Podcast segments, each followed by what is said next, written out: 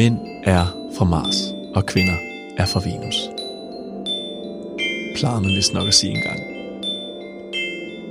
Men realiteten er nok, at vi alle er rimelig unikke blandinger af det feminine og det maskuline, hvis vi da overhovedet kan blive enige om, hvad de to kategorier indebærer.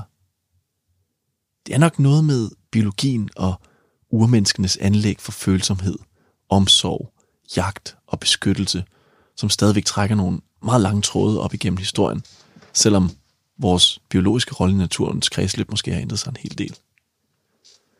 Og vi behøver ikke rigtig lave så distinkte rollefordelinger længere, og kan i stedet indrette os mere frit med hinanden, selvfølgelig inden for grænserne af biologien.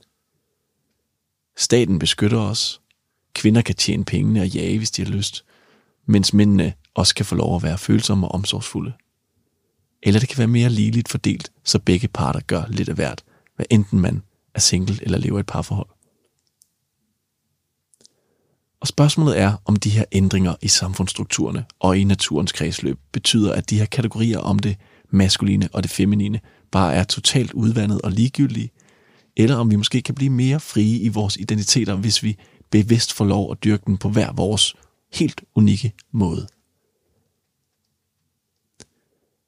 Det har jeg i hvert fald tænkt mig at blive lidt klogere på det her spørgsmål, sammen med forfatter og cykelkondisør Victor Boy Lindholm, som på sin helt egen måde formår at blande og blende den følsomme poesi med den hårde fysiske præstation på to hjul gennem bjerge og snørklede landeveje på sin cykel. Det her er Manjana Manjana, og mit navn er Asbjørn Ries Søndergaard.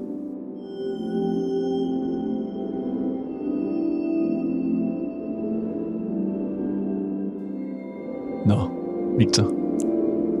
Glædet mig rigtig meget til at få dig i studiet i dag, øh, hvor vi skal tale om et lidt mærkeligt emne måske, men fordi det er sådan ret stort og filosofisk, men, men i høj grad også et meget aktuelt emne, nemlig forholdet mellem maskulinitet og femininitet, det at være mand i 2020.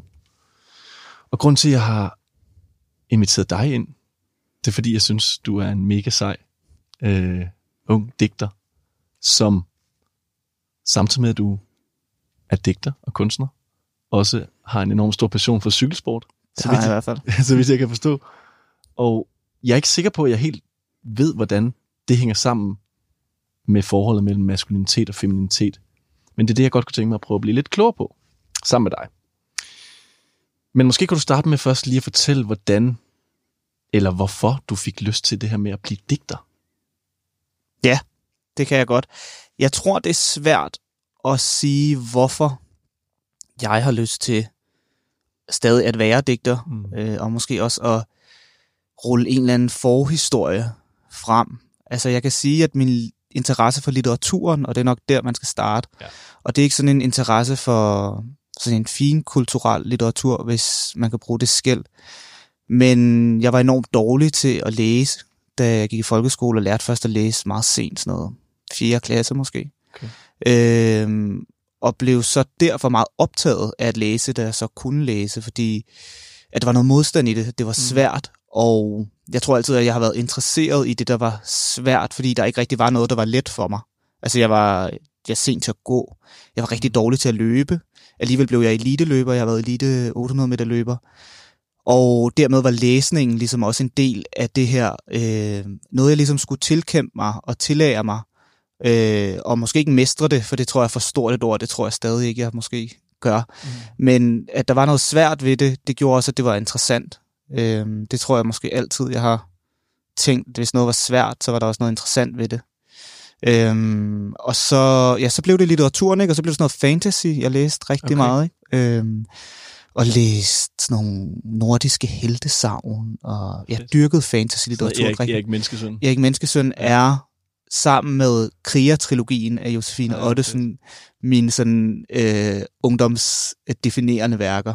Øh, jeg interviewede Josefine Ottesen til en artikel til Information for nogle år siden, og det var sådan, der, det er den eneste gang, jeg har været starstruck. Okay. Altså overfor en kilde. Altså absolut, ikke? Ja. Hvor jeg ringede hjem til hende. Så det kommer derfra.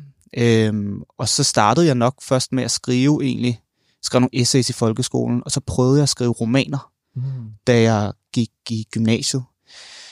Jeg havde har det nok stadig lidt. Jeg havde en ret stram selvdisciplin, da jeg Mm. gik i gymnasiet, fordi jeg kom fra elitesport, så jeg havde sådan en idé om, at hvis man bare kæmpede nok, så skulle man nok opnå det, man ville. Ikke? Altså sådan en meget øh, American tilgang til, øh, til livet. Ikke? Næsten Mm. sådan en... Øh, øh, man har sådan et... Øh, Du kan, hvad du vil. Ja, præcis, ikke? Ja. som også har sådan lidt en, sådan en cruel optimism i sig. Ikke? At, Ja. sådan, at øh, det er også lidt din egen fejl, hvis det så heller ikke lykkes. Ikke? Ja, okay. Øh, og så jeg skrev sådan fire fallerede romaner, som jeg sendte ind til forlag i Gyldendal. Mm. Jeg har stadig svarbrev fra blandt andet Jakob Okay. Sandvad, som nu har Ja. Gladiator, øh, om hvorfor de her romaner var dårlige. Ikke? øh, men jeg blev ved med at skrive, og så kommer jeg faktisk først til lyrikken, da jeg starter på universitetet og læser litteraturvidenskab, og har brug for at frigøre mig fra det der sådan romanrum, hvor at plot og struktur og karakterer var vigtige. Fordi det var jeg egentlig dårlig til, men jeg tror, og det er det, jeg tror, jeg stadig kan, jeg er ret god til at skrive sætninger, Mm. flotte sætninger. Øhm, og så var der bare et miljø på litteraturvidenskab, hvor internetlitteratur og bloglitteratur var det nye og det store. Altså det at starte en blog, og så simpelthen bare starte med at Ja. skrive der. Øhm, og sådan kom jeg til lyrikken. Har brækket noget prosa op, og så var det et digt. det synes jeg er meget interessant, fordi at for mig, sådan, og nu springer jeg bare direkte ud i det, og så Mm. mm. kommer vi tilbage til nogle af definitionerne og sådan noget de her begreber, men for mig så er poesi noget, jeg forbinder med noget meget ømt og Mm. inderligt Mm. og sjælfuldt og følsomt, og måske også noget feminint i en eller anden grad i forhold til det der med at udtrykke sin omsorg og sine følelser. Føler du, at det er noget, der også udspringer sådan en feminin kilde i dig på en eller anden måde? Jeg tror måske bare altid, jeg har haft det ret svært ved de kategorier. Ja. Øhm, at der er ikke nogen tvivl om, at vokse op som teenager og ung mand og interessere sig for litteratur på den Ja. måde, som jeg har interesseret mig for litteratur på, var anderledes. Mm. Jeg tror ikke, jeg vil sige, at det var en feminin energi at interessere sig for det, Nej. men det var anderledes i forhold til, hvad man interesserer sig for som dreng, når man er fra forstaden. At der er Fodbold sådan, og ja, absolut. Ikke? og- Og det gjorde alle, altså jeg har stadig mange af mine venner fra den gang. Mm. Det er ikke sådan, at jeg blev udstødt af den grund. Nej. Men jeg tror, jeg følte mig en lille smule øh, som en outsider. Og jeg tror også, det er sådan en position, jeg på nogle punkter har taget med mig sådan det meste af mit liv. Altså det at interessere sig for nogle grænsefænomener. Og der er litteraturen jo i- som helhed i vores samfund i dag jo et grænsefænomen. Ikke? Det er ikke noget, der står sådan stærkt i midten af vores samfund. Øhm, så man kan sige, det var noget, og det er jo også, der er jo flere kvinder, der læser, end mænd, der læser. Mm. Øh, så på den måde, så bevæger man sig som mand jo i en sfære, som ikke er maskulin. Ja, Det synes jeg er, det har været ret vigtigt for mig, og været ret definerende, tror jeg, fordi at det at vokse op som dreng i provinsen, så var ens fællesskaber ret maskuline, sådan ret Mm. heteronormative, ret heteroseksuelle. mm. Øhm, og det så at starte på litteraturvidenskab, er ligesom første gang, hvor jeg er i et rum, hvor flest er kvinder. Ja. Og jeg kan ikke sige, hvad det har gjort ved mig, om det har gjort noget ved mig. Jeg kan bare huske, okay, sådan, her, er noget, her fungerer tingene anderledes, og det synes jeg er fedt. Mm. Men føler du altid, at du har været mere sådan blød og mere feels, end, mm. øh, end nogle af dine sådan, de venner, du voksede op med, som du siger, øh, måske reprodu- reproduceret nogle meget maskuline sådan, træk med sport og så videre. Har du haft en anden kilde, eller har det bare været sådan, netop som du siger, en interesse, som også i virkeligheden er maskulin i en eller anden grad?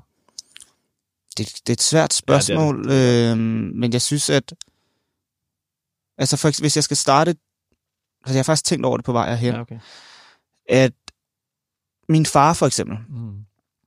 Han øh, var, gik ud af folkeskolen, da han var 16 år gammel, og øh, kom ind i forsvaret, var i forsvaret i fire år, og stoppede i forsvaret, fordi han ikke kunne blive sendt ud på det tidspunkt. Det har jo været sådan noget slut. Jo, han kunne blive sendt til Kyberen, ikke? men mm. Han ville gerne ud, og han ville gerne i krig, og det kunne han ikke, fordi at vi ikke havde nogen missioner på det tidspunkt. Okay. Så han stoppede i forsvaret, og startede i politiet, og endte øh, i antiterrorkorpset.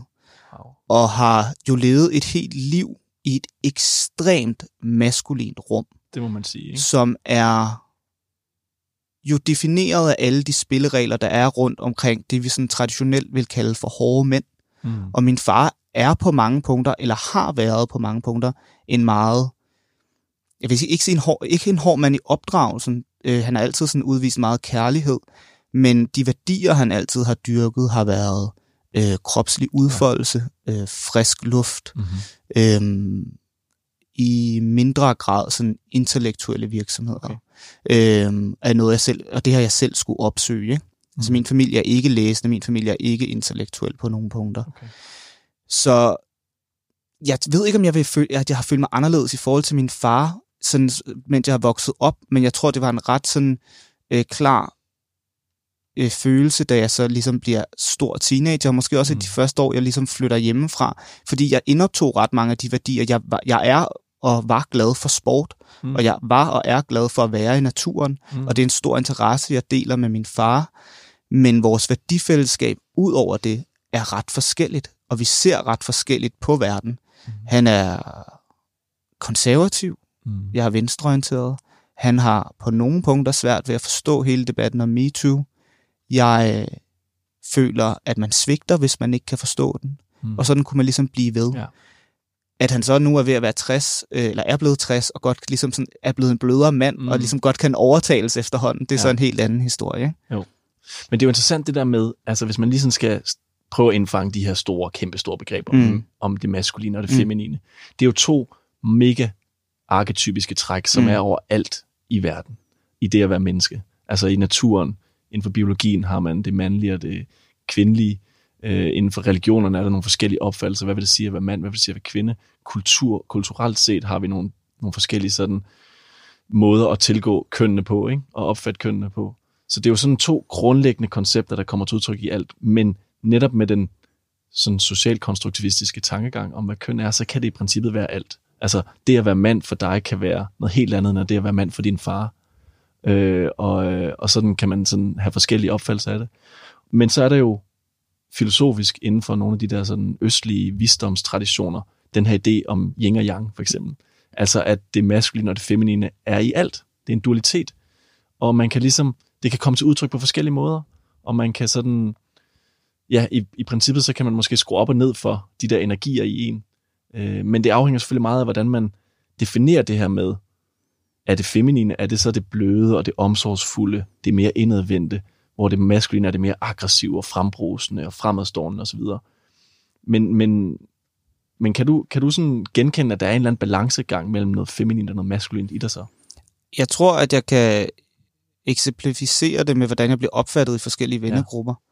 Ja. At jeg tror, i min vennegruppe fra gamle dage, fra der, hvor jeg vokset op, der er jeg nok sådan den bløde, Ja. den på mange punkter sådan intellektuelt interesseret, ja. og god til at snakke om Ja. tingene. Ja. Øh, nogle værdier, som vi af en eller anden årsag har tillagt det kvindelige Lige køn. præcis, ikke? Øhm, og i min vennegruppe fra universitetet, eller måske bare sådan folk, jeg kender øh, litteraturmiljøet, der bliver jeg Mm. tit opfattet som kontant. Okay. Øhm, en lille smule hård, måske også i min fremtoning, øh, på grund af det tøj, jeg vælger at gå i. Øh, jeg kan godt lide sådan meget sådan outdoor, sådan Mm. mm. tech, men sådan outdoor på sådan måske det, man kan kalde sådan lidt pusher-agtig måde. Ja. Øhm, og som jeg kan huske sådan en beskrivelse i Weekendavisen, hvor jeg var vært for sådan et litteraturarrangement inde hos Gyldendal, hvor jeg havde en helt almindelig kasket på, og der blev jeg beskrevet som sådan en, at jeg havde sådan en slags militant uniform på. Okay. Og det er jo noget, vi så tillægger de her hårde værdier, øh, det maskuline. Ikke? Mm. Så jeg kan se, visuelt er der meget stor forskel på, hvad folk tillægger mig af værdier i forhold til de miljøer, jeg færdes i. Og det er ikke sådan, at du bevidst prøver sådan at, at, at styre de her ting, og måske også kompensere for, at det er et feminin felt, du bevæger dig i, med, ved at fremstå maskulin eller et eller andet sådan. Nej, fordi jeg tror ikke, jeg sådan... Jeg får ikke sindssygt meget energi ud af den der sådan hårde maskulinitet. Øh, jeg synes, den er ret øh, stivnet. Mm. Og jeg interviewede en musiker her i sidste uge, der hedder Tobias Rahim. Ja. Og han er, synes jeg, interessant på rigtig mange punkter. Ja. Han har lige udgivet et nyt album. Han har lige udgivet et ja. nyt album, øhm, og meget af det handler om mas- maskulinitet, Ja, absolut. og især om seksualitet. Ja. Og han har, jeg tror, jeg vil beskrive sådan den seksuelle energi, der er omkring musikken, Ja. er ret sådan aggressiv, Eksplicit. eksplicit, ja. og på nogle måder lidt old school, Ja. men samtidig så hele det visuelle univers øh, meget blødt, sådan satinagtigt, ja. fløjelsagtigt, pastelfarvet. Helt. Og noget, der ligesom, kan man sige, udvider grænserne for, hvordan Mm. den heteroseksuelle mand kan se ud. Mm.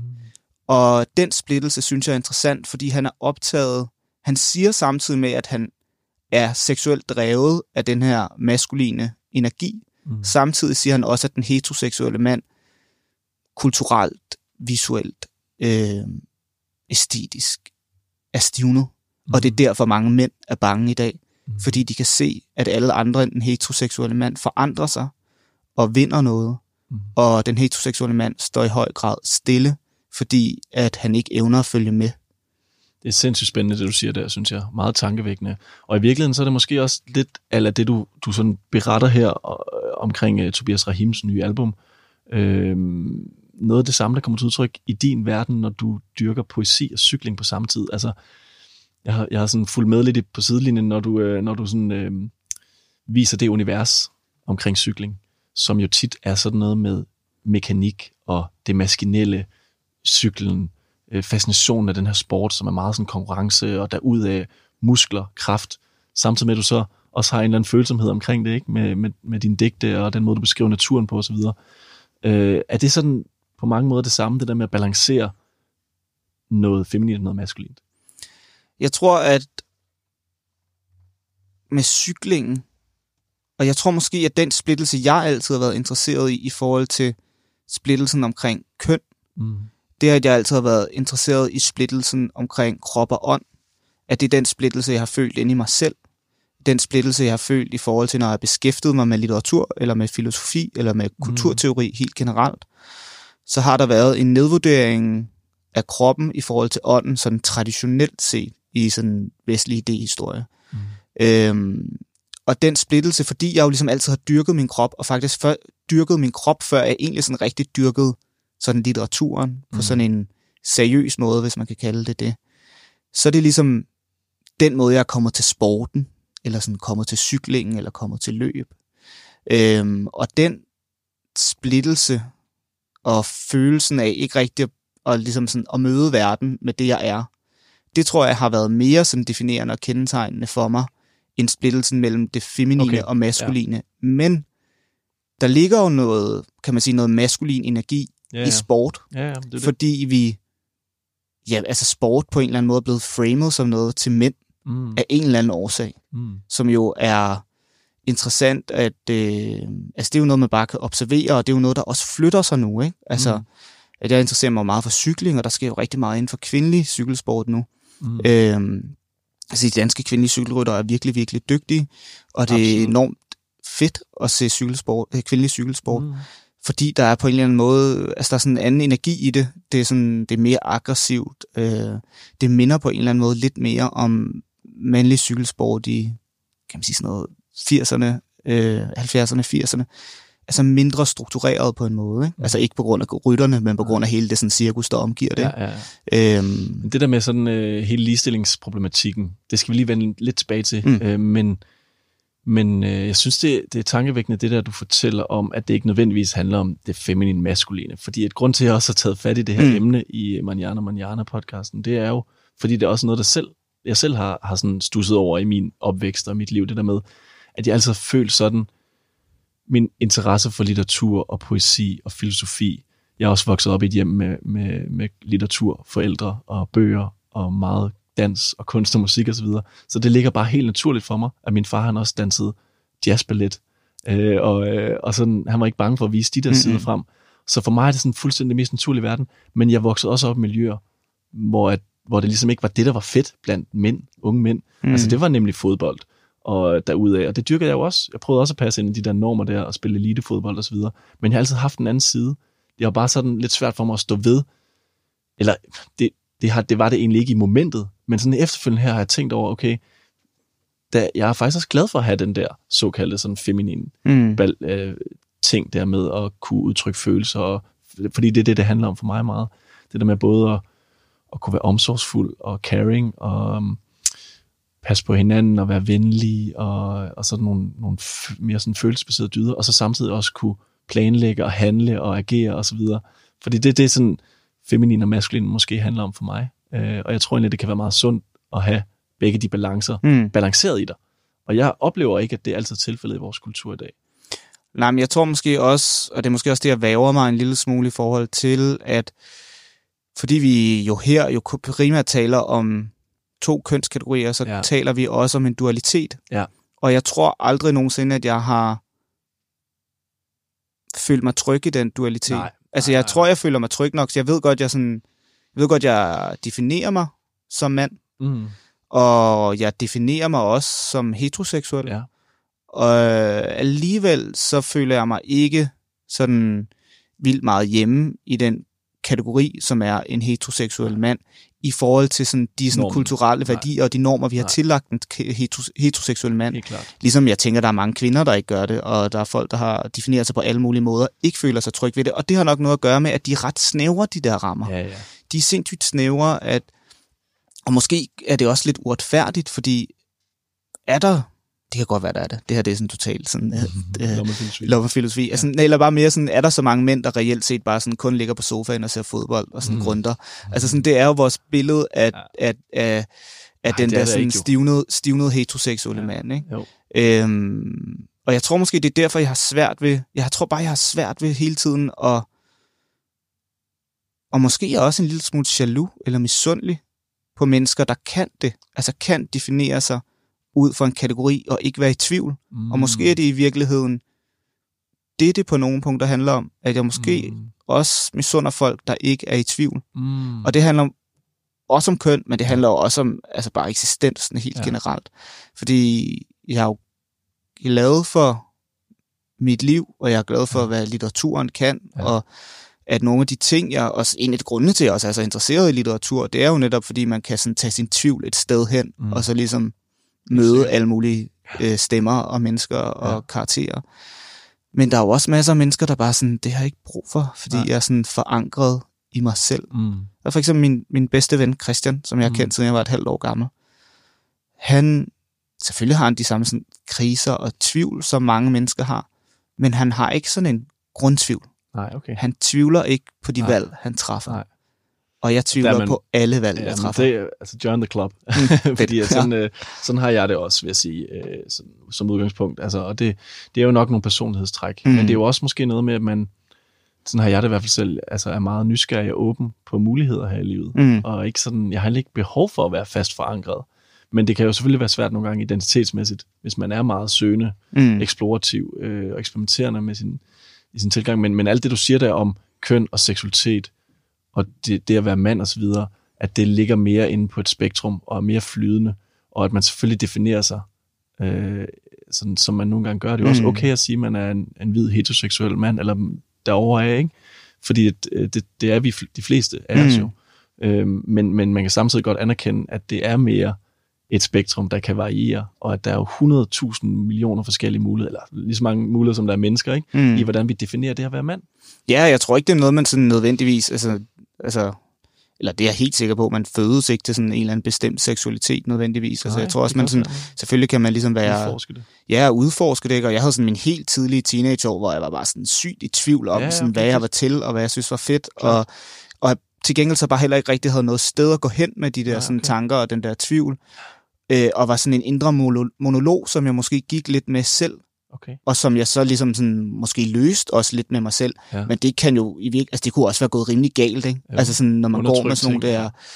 ret eksistentielle tanker selv, så, øh, så er det jo nok lidt sådan opskriften på også at bare få det rigtig nederen, hvis man ikke passer på, ikke? Føler du så, at du har, efter alle de ting, du har været igennem, og alt det, du siger med at også være i tvivl omkring køn og seksualitet, er jo heldigvis også noget, der er blevet mere og mere åbenhed for i vores samfund i dag, øh, at, at man ligesom godt må, og også mm. Mm. godt må udforske det, uden at man behøver at være nået frem til et eller andet fast identitetsmønster mm. Mm. allerede som 20-årig. Men føler du, du er landet et godt sted i forhold til det der med at være mand og stå ved de forskellige sider, du har? Ja, det synes jeg. Altså jeg ja. tror, jeg, altså jeg er sådan, sådan landet og forankret i min seksualitet, det er helt ja. klart.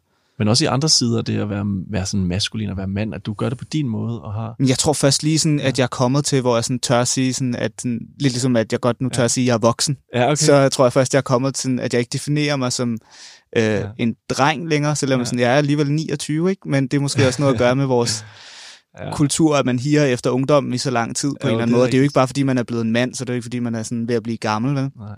Men jeg tror, og det har måske også noget at gøre med, at jeg ser ung ud, at, at jeg havde faktisk det, til det der Tobias Rahim-interview, så kom der sådan en fan hen og ville snakke med ham, og så var hun sådan, hvem er du? Nå, men, jeg er journalist, jeg er i gang med at interviewe ham til information. Ej, gud, det kan man da ikke. Du er da slet ikke gammel nok. og, og så, så, så nogle gange så kan det godt være svært ja. at tage den identitet på sig, ikke? som mand. Og det har jo også noget at gøre med, hvordan vi tænker, mænd ser ud. Ikke? Altså, det er noget, faktisk stusset over. Det er i, i sådan, dit navn på Facebook mm. og så videre, der har du det der boy. Ja, ja. Hvad, altså, er det et navn, eller er det Ja, det er et mellemnavn, som hele min fars øh, side hedder af Ja, det er totalt åndssvagt historie. Ikke? Altså, altså, alle mændene hedder det på min fars side til, jeg tror kun det er ham og hans fædre, der hedder det. Og så min generation, og så min grandfædre, og så hedder alle øh, kvinderne Anne til fornavn. Nej, hvor sjovt. Så mænd har fået et mellemnavn, ja. og alle kvinderne hedder Anne. Ej, hvilket er jo fuldstændig åndssvagt på rigtig mange punkter. Så min søster hedder anne Sofie, men altså, ja, hun det... bruger kun fire, og jeg tror, den del, øh, altså Anne dør okay. med vores generation. Jeg tror, vi, altså, jeg tror, vi tager bøje med videre. Ja, det er sjovt. Det kan øh, også være, du skal ændre det til man. Ja, det kan også være man. Victor Man. Ja, det er fuck. Ja, det er rigtigt. Ja. Men det har altid været en god icebreaker, ja, det der mellemnavn, fordi folk tror, at det er sådan et eller andet... Øh, ja, nogen tror, det er sådan et kunstnernavn. Eller sådan. Jamen, det, det var da sådan, ikke sådan vildt fantasifuldt. Altså,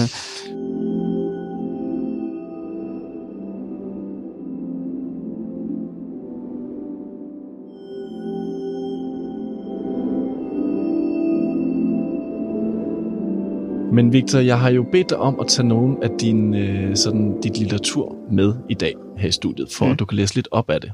Og du har jo netop udgivet en ny dæksamling. Ja. Og øh, det er jo meget glad for, at vi kan få lov at høre lidt af her i Manjana Manjana podcasten. Kan du ikke lige fortælle, hvad det, hvad det sådan er drivet bag din nye dæksamling her, den nye jo, udgivelse? helt klart. Altså, øhm, den er skrevet, og det tror jeg, hvis du havde spurgt mig da jeg skrev internetlitteratur i 2012, ja. om jeg ville komme til at skrive en digtsamling, efter, hvor digtene i høj grad var skrevet lige efter jeg var kommet ud fra psykologen, ja. så tror jeg, at jeg havde øh, sagt, hold kæft, en kæmpe forfatterkliché. det tror jeg simpelthen, øh, jeg havde afvist dengang. Ikke? Men altså, den er sådan ligesom skabt ud fra en krise, jeg gik igennem i sådan noget 2018, som handlede rigtig meget om sådan identitet og eksistens. Ikke så meget om maskulinitet, Nej. men mere sådan, hvordan man sætter grænser for sig selv, og hvordan man er ja, sådan i relationer, og ligesom giver noget af sig selv, samtidig med, at man beskytter sig selv. Ikke? Jo. Jeg tror, jeg har været ret, jeg har haft ret svært ved at sætte grænser for mig selv, og haft ret svært ved at vide, hvornår at noget var nok for mig, mm. og noget ikke længere var ok for mig. Mm. Øhm, og det var meget det, jeg arbejdede med i den periode, hvor jeg ligesom fik sådan en helt sådan klassisk eksistentiel krise, ja. hvor, jeg, hvor jeg bare følte mig sådan tom ja. indeni. Og jeg havde ikke adgang til mig selv på nogen, nogen, altså sådan på nogen måde. Jeg ja. kan huske min første, måske de første tre gange hos psykologen, der, øh, og det er jo ikke fordi, man skal græde, når man går til psykolog, ja. men det var sådan et helt almindeligt tempereret lokale om vinteren, vinduet var åben, og i stedet for at græde, så var det nærmest som om min krop græd. Altså jeg svedte alt mit tøj igennem, okay. selvom jeg anden og tredje gang sad i shorts og t-shirt. Så ja. der var sådan en helt fysisk reaktion på det, ligesom at fortælle og berette sin egen historie på den ja. måde. Selvom jeg på det tidspunkt jo levede af at skrive, altså levede af at kommunikere, mm. og levede af at kommunikere mit eget jeg i høj grad, ikke, og min mm. egen historie, så var der noget, som jeg kun kunne fortælle på den måde. Og man kan sige, at det her er ikke en digtsamling om at gå til psykolog, men det er en digtsamling om den tilstand, som jeg var i i den periode, mm. som var øh, et sted, hvor at jeg var restløs, mm. samtidig med, at jeg ikke vidste, hvor jeg skulle tage den energi hen, mm. fordi jeg også bare var sådan eksistentielt tom. Ja. Altså jeg var bare sådan fucking skal. Ja. Og jeg manglede mm, i høj grad også mål mm. på en eller anden måde. Altså sådan, hvad jeg skulle, og mm. hvad jeg synes var fedt og, og et godt liv. Så jeg skrev øh, de her digte, når jeg havde været ude at cykle. Altså cyklen var ligesom min ramme og min måde mm. at være, være i verden på på det tidspunkt. Mm.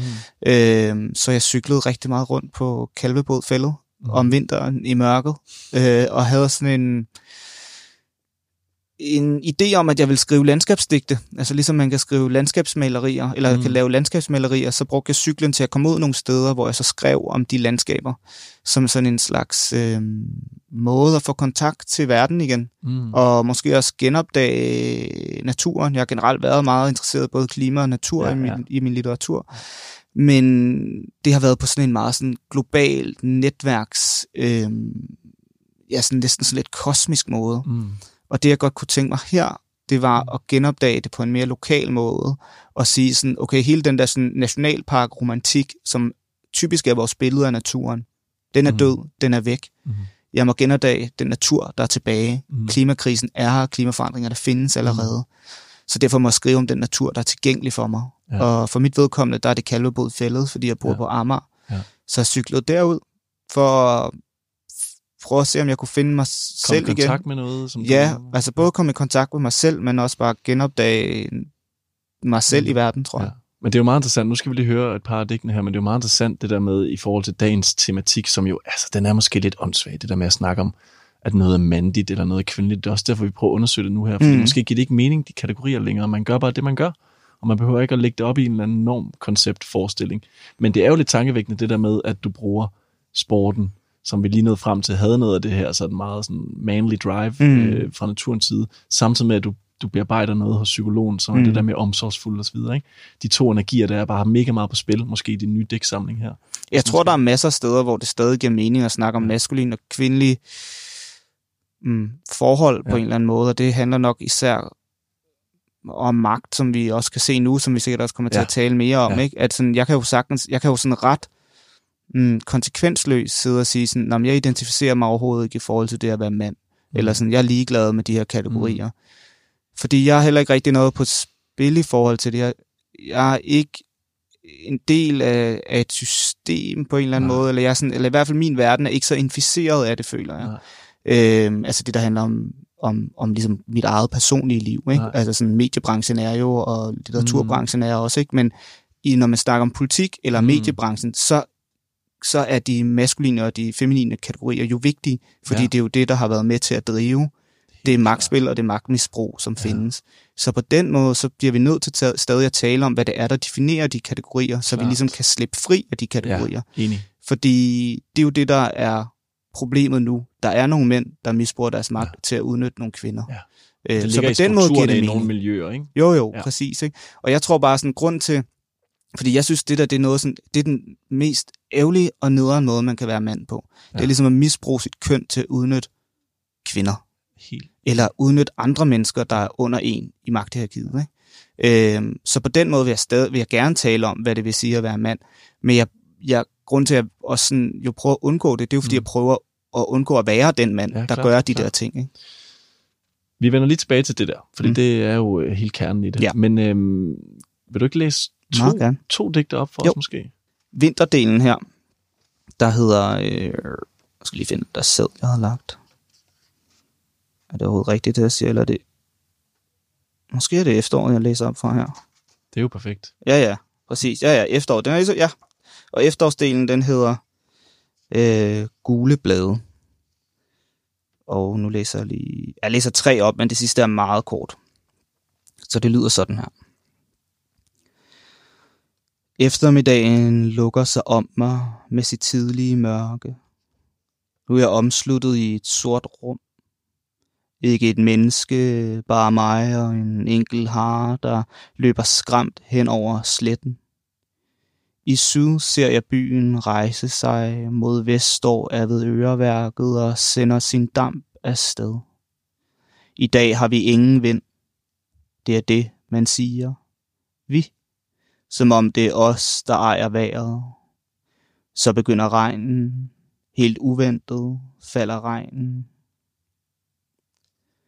Igennem larmen på højbroen i dagens døende lys forsvinder Amager i dis og regn.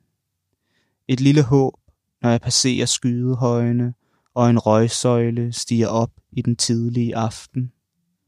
Her kan man være i fred med høj puls. I Danmarks største birkeskov kan jeg virkelig mærke fugten, ensomheden og overraskelsen, da et menneske træder frem og hilser. hej, og hun er væk igen. Kun lyden af grus under mine hjul. Og alle siger, at jeg cykler for meget, men ingen spørger, hvorfor.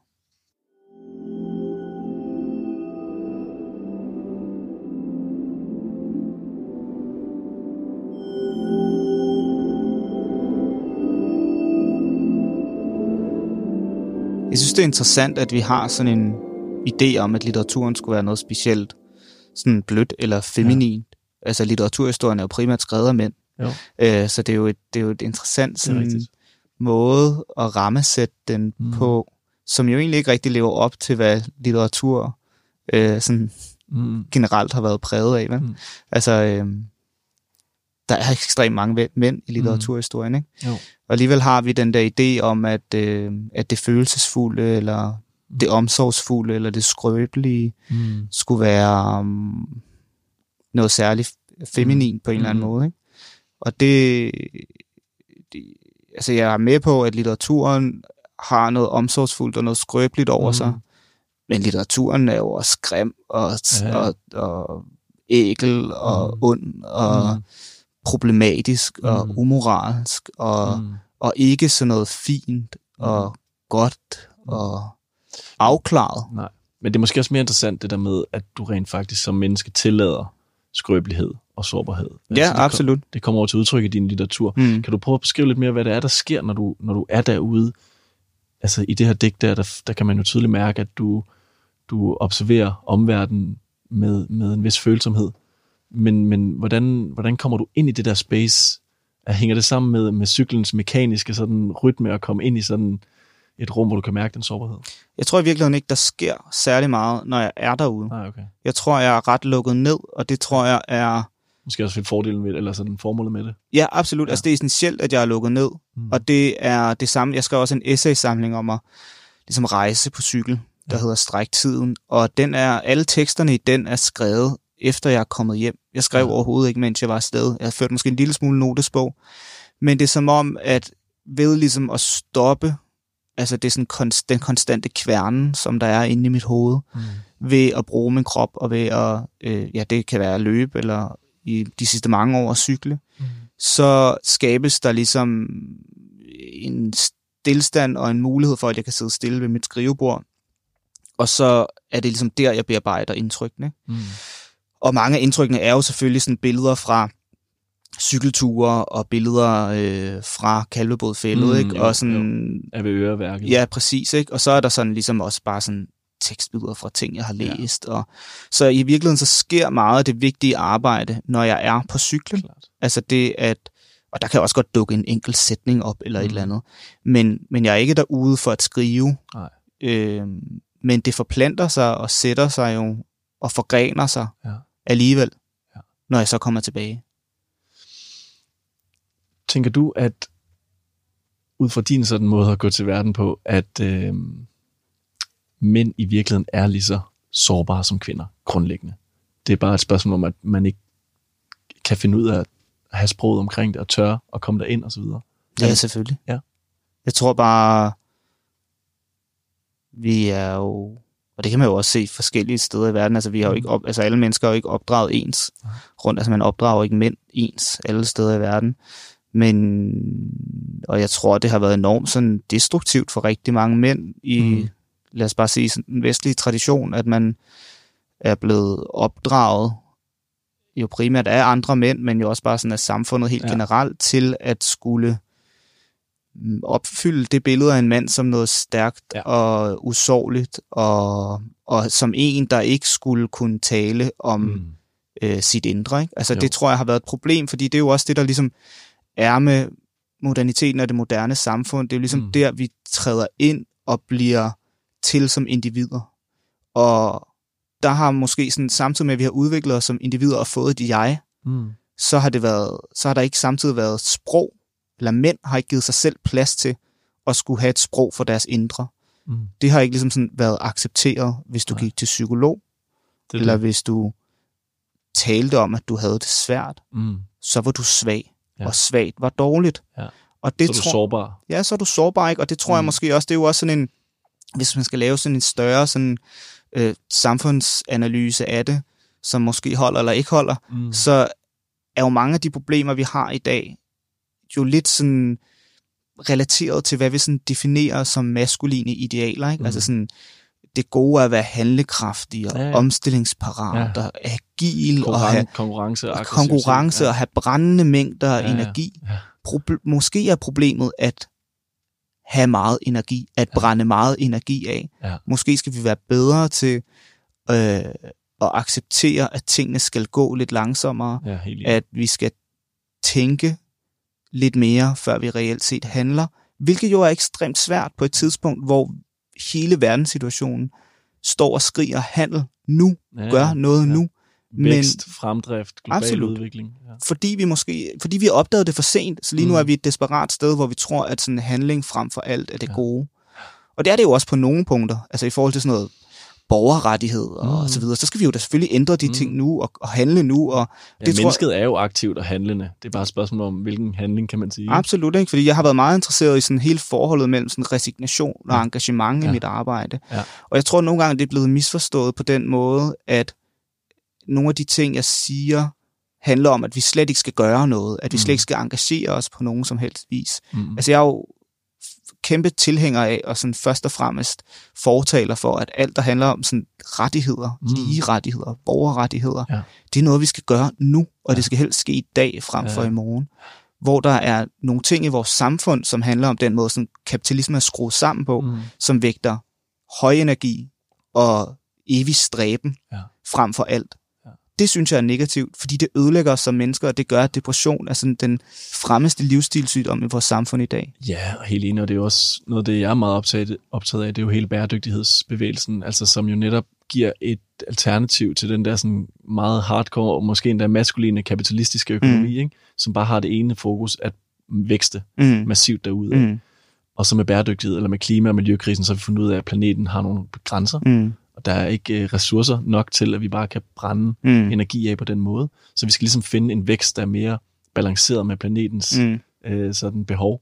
Ja. Og, og det, er jo en, det er jo en anden form for vækst. Mm. Det er jo en menneskelig vækst, eller en, og måske også en afvækstning. Mm. Netop som du siger, ned i tempo. Mm. Måske skal vi ikke have så stor BNP, mm. og så videre. Det er jo en anden snak, ikke? Men lidt øh, mantraet også for manjana manjana måske. Ja, altså jeg synes jo, det, at det er sammenhængende. Synes, der er mange af de her ting, der er sammenhængende. Jeg vil 100% sige, at den destruktive form for kapitalisme er sådan det mest ufede ved maskulin energi. Enig. Altså maskulin energi, jeg kan godt lide maskuline fællesskaber, jeg har masser af mm. mandlige venner, og jeg er tryg og har det godt i det, og så videre. Og måske 80% af maskulin energi er rigtig fed, mm. og så er der 20%, der er rigtig nederen, ja. og som også måske bare har fået rigtig meget plads. Ja. Altså netop at udnytte sin magt og sin ja. position. Og det er jo det, og det er jo, det er jo, man kan sige, det er jo også interessant lige at vente den om i forhold til hele den feministiske bevægelse, som jo har kæmpet og har mere og mere succes heldigvis med også at kæmpe for, at mænd og kvinder sådan, ja, skal, skal ligestilles, og at, at kvinder også har skulle undertrykke deres maskuline sider måske, fordi mænd har haft en, en forestilling om, at det at herske og dominere kræver, at kvinderne er på en bestemt måde, mm. og skal holdes nede og skal være feminine og være fine osv. Ikke? Der er mm. mange, mange komplekse ting, der skal ændres i det der. Men, men synes du ikke også, at det er det, du oplever i samfundet, at, at man bliver mere og mere befriet for de der kategorier, og begge køn kan ligesom tabe ind i både det at være maskulin og være feminin? Jo, det håber jeg da i hvert fald, ja. at den udvikling, der kan få lov til at fortsætte. Ikke? Jo. Altså, der er jo masser af de der stereotyper, der stadig lever. Altså, det kan man jo for eksempel se bare i sådan i, lad os tage et godt eksempel, sådan noget musikjournalistik, som der ja. jo til gengæld er rigtig meget opbrud i forhold til. Ikke? Men, men nogle gange så er vores hukommelse så kort, at vi tænker, at det er lang tid siden, at det har været på en bestemt måde. Ikke? Ja. Altså, den måde, som kvinder bliver omtalt i, i musikjournalistik især, ikke? Den, er jo, den er jo vild, ikke? Altså fordi, mm. at at hvis sådan, kvinder også optræder eksplicit seksuelle, mm. så virker det som om, at nogle mænd sådan, tænker sådan, nå okay, men så må jeg også bare sådan slut shame dig. Sådan, mm. Så er det sådan fri leg til det. Mm. Og det er jo ikke sådan, tingene fungerer. Det er jo mm. ikke sådan, at det er, at fordi sådan, nogle kvinder owner deres egen seksuelle energi, at det så giver andre mennesker ret til at nedgøre dem mm. på baggrund af det. Mm. Og det er jo sådan nogle ting, der sker nu. Det er jo sådan nogle ting, der sker lige nu. Aktuelt, øh, og nogle gange så tænker vi, at sådan, det er måske noget, der er sådan, at i Danmark er vi bare lidt langsomme en gang imellem, ikke? Mm. At tænk, at MeToo sådan først rigtig ruller nu. Altså sådan, ja. Det er alligevel to og et halvt år siden, det sådan, bølgen sådan rigtig kom i gang, ikke? Jo, og det er jo, man kan, nu sad jeg for nylig her sammen med min, min familie, min far og mor og min lillebror, og diskuterede nogle af de her aktuelle emner, og så kom vi til at snakke om den der Shubidua-sang Mm. fra 90'erne. Ja, ja. Vi finder os ikke i sexikane, mm. ja. som handler om det der med sexikane, og hvordan arbejdspladser ligesom, mange arbejdspladser var præget af de her historier om mænd, der ligesom behandlede kvinder dårligt, Mm. øh, og var intimiderende osv. Og det er alligevel sådan 30 år siden. Mm. Så, og, det, og det samme skete jo også, hvis man skal tage en pendant til det med, med klimabevægelsen. Der var også nogen, der allerede var i gang i 60'erne og 70'erne. Det tager bare lang tid nogle gange, før det bliver mainstream. Mm. Og nu ruller lavinen, så at Mm. sige. Ikke? Men du har ret i, hvorfor skal der gå så lang tid, før Mm. man ligesom begynder at, at erkende nogle af de her ting og ændre på nogle af tingene?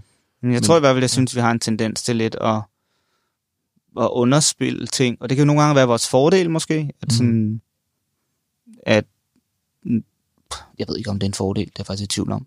Men vi har en tendens, tror jeg, til at Mm. underspille nogle ting, og sådan, nej, det er måske ikke så slemt, eller pyt med Mm. det, eller Ja, ja. det, du er også måske bare sådan lidt ja, følsom ja. eller skrøbelig. Ja. Altså, det er jo sådan en ting, som jeg tror, at sådan, kvinder har hørt, og må være sådan sindssygt trætte af at høre, mm. at man sådan ved, man har ret, og ved, man har oplevet noget, som er grundlæggende forkert. Mm. Og så er der sådan en eller anden mand, der siger til en, det var nok heller ikke så slemt, vel? Ja, ja. Altså, det der med ikke at have empati og, og kunne leve sig ind i et andet menneskes mm. Ståsted. mm, Øh, og sådan netop ja, forstå alvoren i, at det rent faktisk sætter sig psykisk. De ting, vi... Altså, vi har en... Det er jo en helt klassisk filosofisk tankegang, det der ikke, men, men vi har et stykke af hinanden i, i vores hænder, når, mm. vi, når vi indgår sociale mm. Samspil. Og ja, man er udsat for hinanden jo. det er man.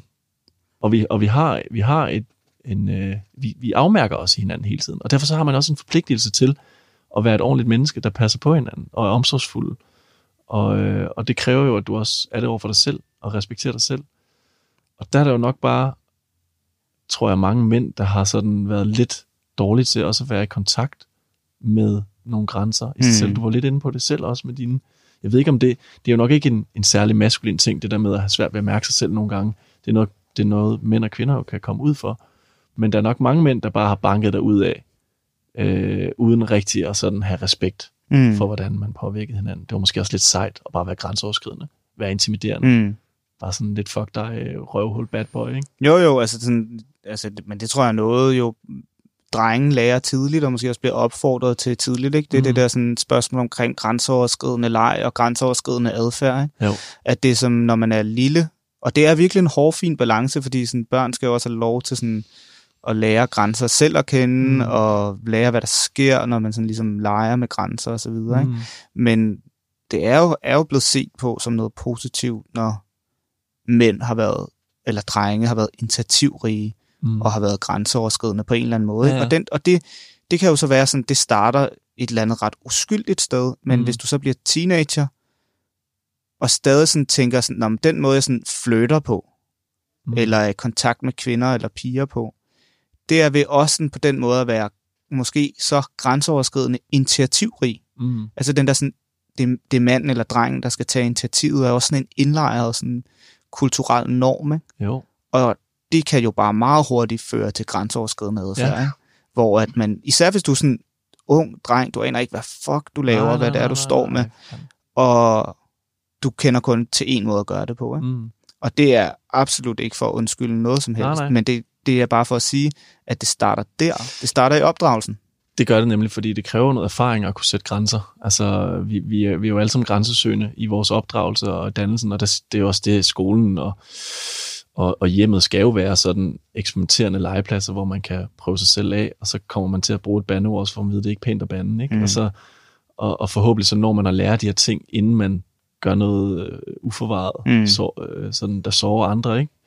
Øh, I hvert fald sådan fysisk voldeligt og så videre. Altså børn slår hinanden og sådan noget, så lærer man det forkert. Men det der med at undgå at såre hinanden helt, det kan vi jo nok ikke komme udenfor. Nej, Øh, så, sådan er det jo at være menneske. også, ja. Altså sådan er det jo at være menneske, men jeg tror, og det er jo derfor, det her er et strukturelt problem, og det er Ja. faktisk derfor, at det er et godt eksempel på, hvad der sker, eller hvad der, hvad, hvordan man skal ændre strukturer, og ikke bare sådan tingene på individplan. Mm. Altså det handler om, at sådan forældrene Og det handler både om fædrene og mødrene, og hvordan man ellers er en familie, mm. ligesom lærer deres, både deres drenge og piger, hvordan man forholder sig til grænseoverskridende adfærd, og hvordan ja. man ikke er grænseoverskridende. Det handler også om, at vi opdaterer seksualundervisning i folkeskolerne, ja. og formentlig også i gymnasierne, til ligesom at i talsætte det her mm. på en bedre måde. Og så handler det også, at hele, om vores, altså sådan, hele vores mediebillede skal ændre sig. Altså, sådan, altså jeg kan bare prøve at tænke på, hvor lang tid sådan reklamer som ja. bare var baseret på en bestemt stereotyp omkring kvinder. Ja. Og det kan godt være, at der sad nogle mænd, der syntes, at det var rigtig sjovt. Men ja. det, har altså også bare, det har altså også bare præget en hel generation af drenge, ja. der otter. Ja, ja. Det gør, at der er rigtig mange drenge, der gør. Ja. Og som ligesom sådan, okay, det her det er okay. Ja. Det her det er en okay måde at omtale kvinder på. Ja. Og derfor så er det også okay at, overskride kvinders grænser på alle mulige andre måder. Ja. Altså det er derfor, det skal ændres strukturelt. Det handler ikke bare sådan om, at far skal sige, at det ikke er okay det handler også om, at vi skal sådan redefinere vores måde at gøre de her ting på. Og, og det er jo et stort opgør øh, hele vejen rundt i samfundet, hvor vi, hvor vi sådan skal, skal sætte fokus på det, highlight det, og så lære hinanden, at det der det er forkert, mm. det der det er intimiderende, det der det er krænkende. Her der er du med til sådan at, at skabe et, et, et psykisk sår, eller et sår i et menneske, som ikke bare lige heler. Mm. Øh, vedkommende går hjem og tænker over det her i mange år måske en gang imellem, traumatiseret af det, og, det, og, det, og man kan jo godt have den sådan, at ja, men det var jo bare, og jeg kunne jo ikke mærke noget, og sådan, ja, det vidste jeg ikke, jeg gjorde. Men det skal man bare begynde at tænke lidt mere mm. over. Altså, når du er tæt på et andet menneske, så, så er du også med til at, at sætte et aftryk øh, på vedkommendes liv. Mm. Øhm, men, men det er jo altså det er jo en kæmpe bevægelse, der skal i gang, og jeg ved ikke, køber du den der med, at, at det lige så meget er en kultur, der skal ændres, som det er individer, der skal blive mere moralske og bedre til at sætte grænser? Altså uden man skal sådan begynde at gå helt aktuelt ind i det, der sker lige nu med, mm. med Frank Jensen og i mm. politik, Morten Østegård osv., så har der jo været den der idé om, når men det var jo en kultur, vi havde omkring mm. julefrokoster. Og derfor så var det okay, at jeg gjorde det lidt, er jo lidt argumentet, ikke? Mm. Tænker du, at det er sådan, at man kan godt undskylde det lidt med, at vi bare, at ting ændrer sig, samfundet er i gang med at ændre sig? Eller har man allerede jeg tror da altid, du har et ansvar over for den kultur, du er en del af. Ikke? Det vil som, mene, ja. som, som individ har du altid en ansvar over for den kultur, ja. du er en del af. Og det handler jo så også om, hvor, sådan, ligesom sådan, hvor bevidst eller stærkt individ er du. Altså sådan, hvor god er du til så at sige fra over for en kultur, mm. som du måske godt øh, ved er forkert. Fordi det er jo så det, Frank Jensen, og det er så måske det, jeg tvivler rigtig meget på i forhold til ham. Ikke? Altså han påstår, at han måske godt lidt vidste, at det er forkert, men mm, han var yeah. også sådan, Nå, men det er sådan, det er, jeg kan ikke gøre mm. noget ved det. Mm og det har jeg måske bare lidt svært ved at tro på på ham, fordi ja. hvis han ligesom fortryder det så meget, ja. eller har så svært ved det, så tror jeg, man kan gå tilbage og læse nogle af de gamle interviews med ham, ja. og så kan man måske ret hurtigt punktere det argument. Ikke? Ja. Altså individer har altid ansvar for, hvordan de indgår i samfundet. Ikke? Og jeg tror ikke bare, at vi sådan kan rettes ind på den måde. Ja. Man kan måske sige, at man kan, hvis man er interesseret i det, det ved jeg ikke, om man er interesseret i overhovedet, men man kan jo godt banalisere den ondskab en lille smule, som jeg mm. også synes, der ligger i den den krænkelse på en eller anden måde. Ikke? At, mm. sådan, at det er jo, kulturen er jo forklaringsmodellen, mm. men det er jo ikke undskyldningen. Altså, Nej. for at det er på den måde. Nej, og det er jo, men det er jo bare det, der gør det lidt komplekst, fordi man netop befinder sig i nogle miljøer, man kommer ind i, mm. og måske også bliver udsat for noget gruppepres, mm. man bliver slugt, slugt, op, slugt op af noget, hvis man ikke er stærk nok i sin, sit eget selvværd, mm. og så kommer man til at gøre noget, der måske er forkert. Men det er jo særligt især en ting, man forbinder med ungdomslivet, ikke? Mm. og det skal man jo gerne komme ud af. Og det synes jeg, en 60-årig mand, jo, som Frank Jensen jo næsten er, ikke? Jo. skal komme ud af. Ja, det, vil altså, mene, det er jo det, det der med at blive dannet øh, som moralsk etisk menneske, og så rent ja. faktisk have integritet og stå ved sine handlinger, ikke? Tage ansvar for Jo, og, og vi kan jo sagtens, det synes jeg til gengæld er noget af det faktisk er interessante ved den her debat og diskussion, der er nu, at sådan, om hvor meget er det en, hvor meget er det en generationsting, ikke? Ja. Fordi jeg tror, man på en eller anden måde gerne vil forklare det som en generationsting, at det er noget, der at folk, der er ældre end vi to er, har et mm. problem med. Ikke? Men så var der hele sagen med Mads Ågaard Danielsen fra DR. Ja, er, han er næsten, ja. han er lidt ældre end jeg er. Ja. Så har der jo også bare været sådan hele problemet med sådan billeddeling blandt dem, der så er yngre end vi ja. er, altså nøgenbilleder. Ikke? Jo. Så jeg tror ikke, at vi kan håbe på, at det bare går væk ved, at vi fælder dem, mm. der er ældre end os. Mm.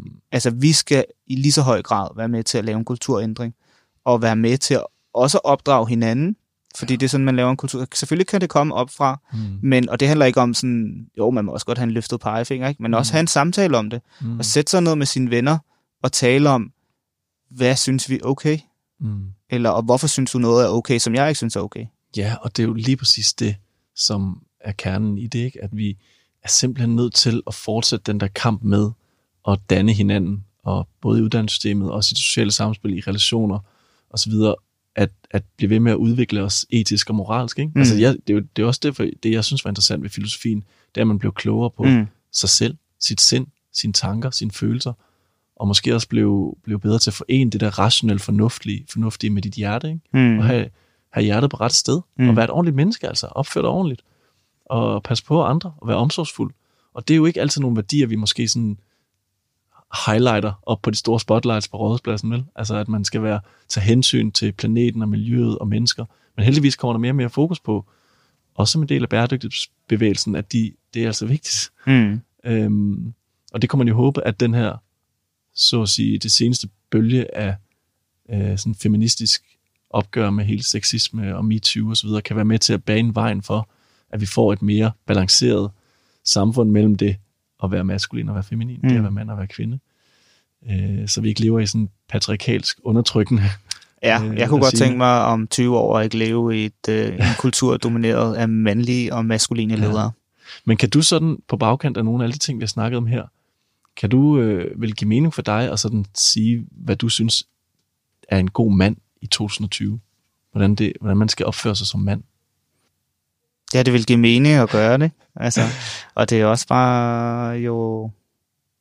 Det er jo et stort... Øh, hvordan fanden definerer man det at være jeg, mand? Ikke? Jeg har hørt sådan en ny bevægelse, undskyld lige sådan mm, på ind, men, men jeg har hørt sådan en, en ny betegnelse, eller læste om det i weekendavisen, øh, som hedder gentlisme, mm-hmm. som er sådan en, en, en, en eller anden form for bruge det der gentleman-begreb, mm. som jeg jo også forbinder med noget enormt patriarkalsk vildt, og, og sådan fuldstændig undertrykkende, men, men og så sådan eller anden idé om, at manden skulle være mere blød og være mere sårbar, mm. og det kan man jo godt skrive under på. Mm. Altså, det, er jo, det er jo fint nok. Men... Ja, ja, absolut. Altså, jeg ja. tror, altså, hvis man skal vende tilbage til en figur, som er introduceret der i starten, ikke? Ja. altså Tobias Rahim, jeg tror ikke, jeg sådan kan give køb på hans sådan, eller jeg tror ikke, jeg vil købe ind på hans sådan meget øh, eksplicite Sex. sådan maskuline Nej. seksuelle energi. Nej. Sådan, Lidt suspektagtigt. Ja, lidt. Ikke? Ja. Altså, det synes jeg er er problematisk. Ja. Men jeg synes, at der er noget fedt ved hans idé om, at han gerne vil slippe manden løs. Ja. Og det er måske den sådan stivnede mand, ikke? Fordi mm. sådan, uden sådan at generalisere alt for meget, så kan man sige, at sådan, at sådan mode og sådan kultur i høj grad de seneste mange år jo også har været drevet af sådan hele LGBT plus øh, ja, miljøet, ikke? Og, og den heteroseksuelle element jo ligesom har været fanget og stivnet. Ikke? Mm. Så måske vil jeg gerne ligesom sådan sige, sådan, være sådan fri til at være den, du gerne vil være, og så lad os lave et sted, hvor man ikke bliver udskammet for at være det. Fordi det tror jeg er mange heteroseksuelle mænds frygt, Helt at hvis de ligesom gør noget, som de tror falder uden for normen, så bliver de også udskammet for det. Ja. Og det tror jeg også, man gør nogle steder. Så det kunne jeg godt tænke mig, at man kunne ændre. Det er en virkelig god øh, ting at sætte fokus på. Det er jo også hele mangfoldighedstankegangen. Mm. At der skal ikke bare være én norm, der skal være plads til mange forskellige måder at leve på. Præcis. Have familie på, være mand på, være kvinde på. Og, øh, og, det, ja, og netop også det der med, sådan, for at lige bruge Tobias Rahim igen som eksempel, altså, man kan jo godt være et enormt seksuelt menneske, Mm, og bare absolut. have alle mulige fede energier, og så samtidig være ordentlig. Mm-hmm. Og passe på hinanden, ikke? Og ja. det er jo også der, hvor samtykke-ideen kommer ind, at inden for nogle rammer, så kan man jo godt slippe kræfterne løs og være villig og alt sådan noget. Ikke? Man, skal bare, man skal bare sørge for, at, at man passer alle er indforstået med ja, det, og alle synes, det er fedt. Ja. Altså, det kan man jo 100%. Ja. Alle skal bare synes, det er sjovt og fedt. Ja, det er det.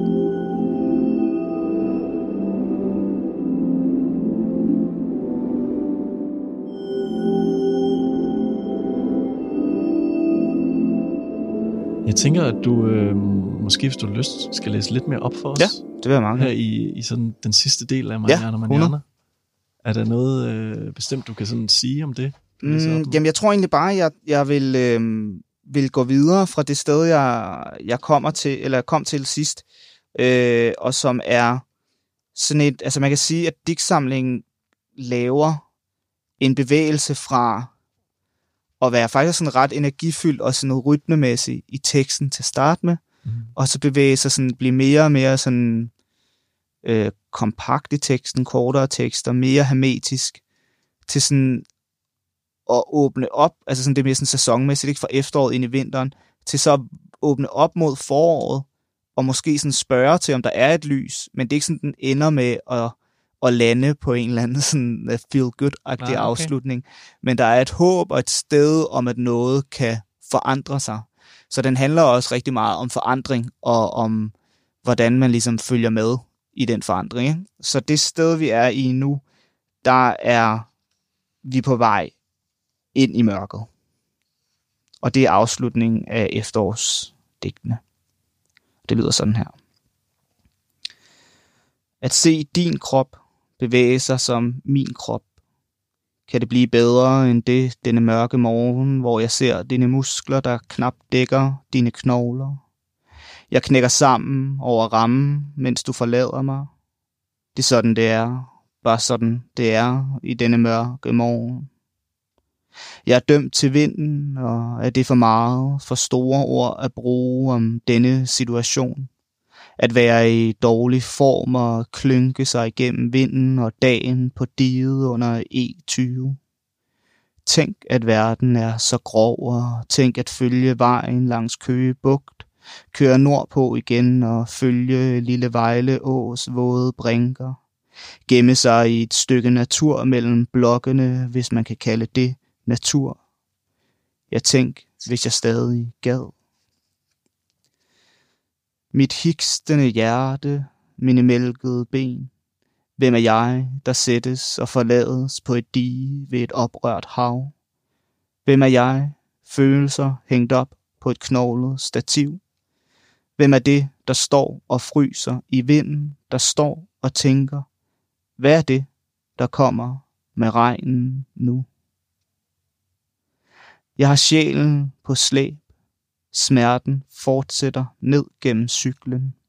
Jeg har sjælen på slæb ved et gråkoldt hav med et grødkvalt tråd. Har jeg sjælen på slæb, og min puls forgrener sig som minder.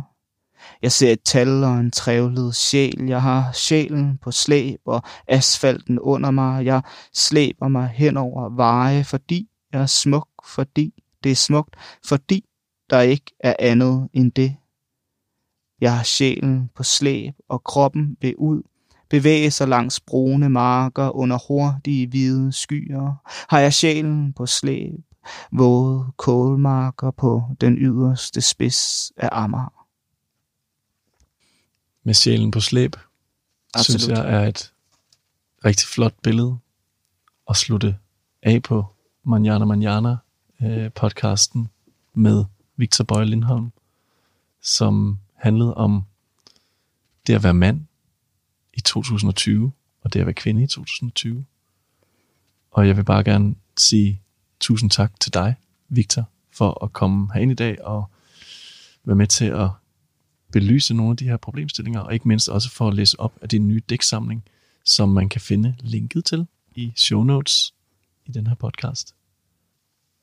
Har du sådan, på baggrund af det, vi har snakket om nu her, sådan et håb for den tid, vi går ind i nu her?